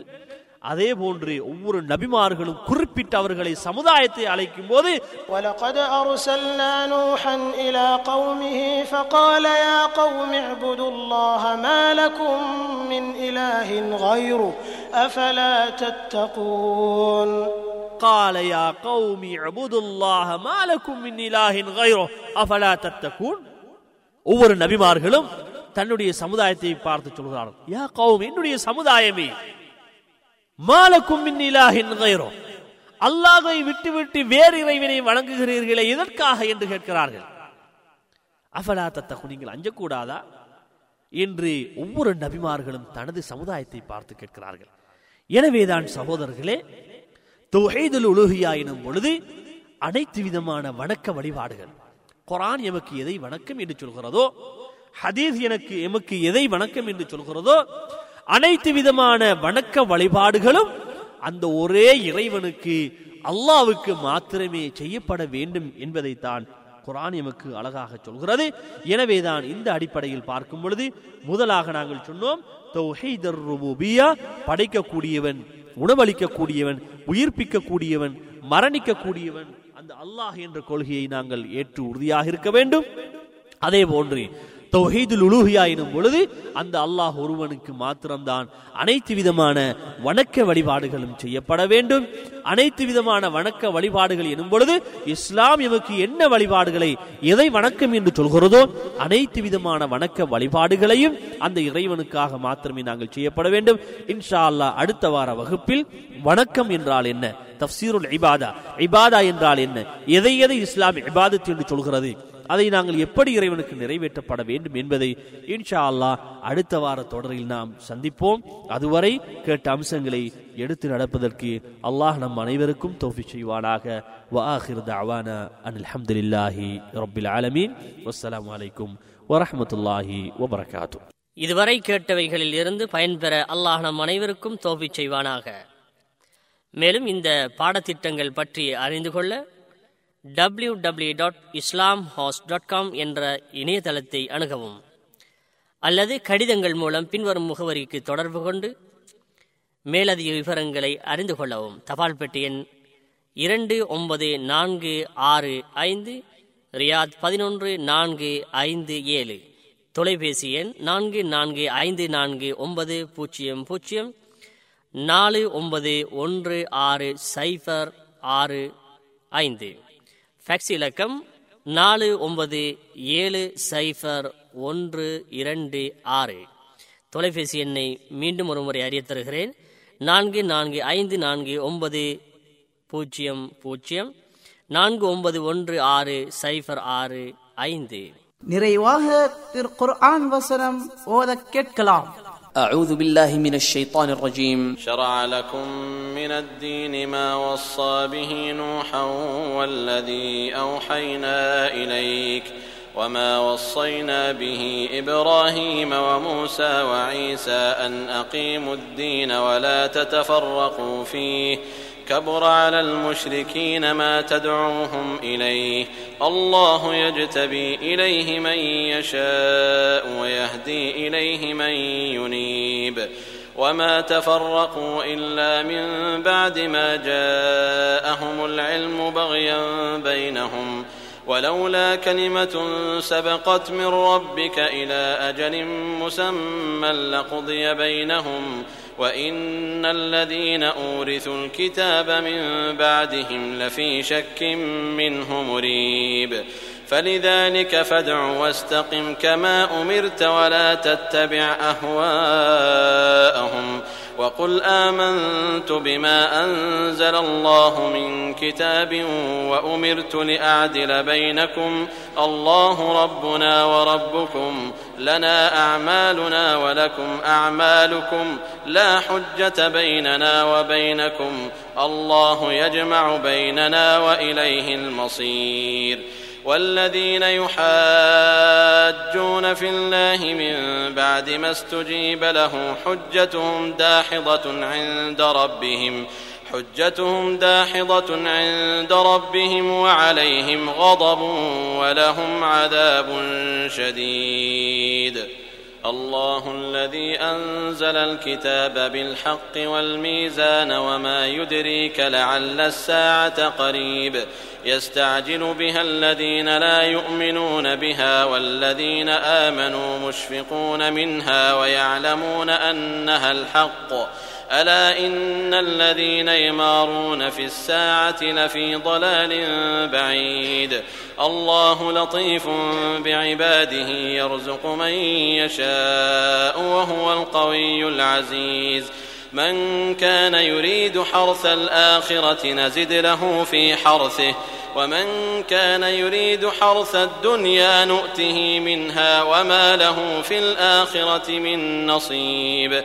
أم لهم شركاء شرعوا لهم من الدين ما لم يأذن به الله. ولولا كلمة الفصل لقضي بينهم وإن الظالمين لهم عذاب أليم.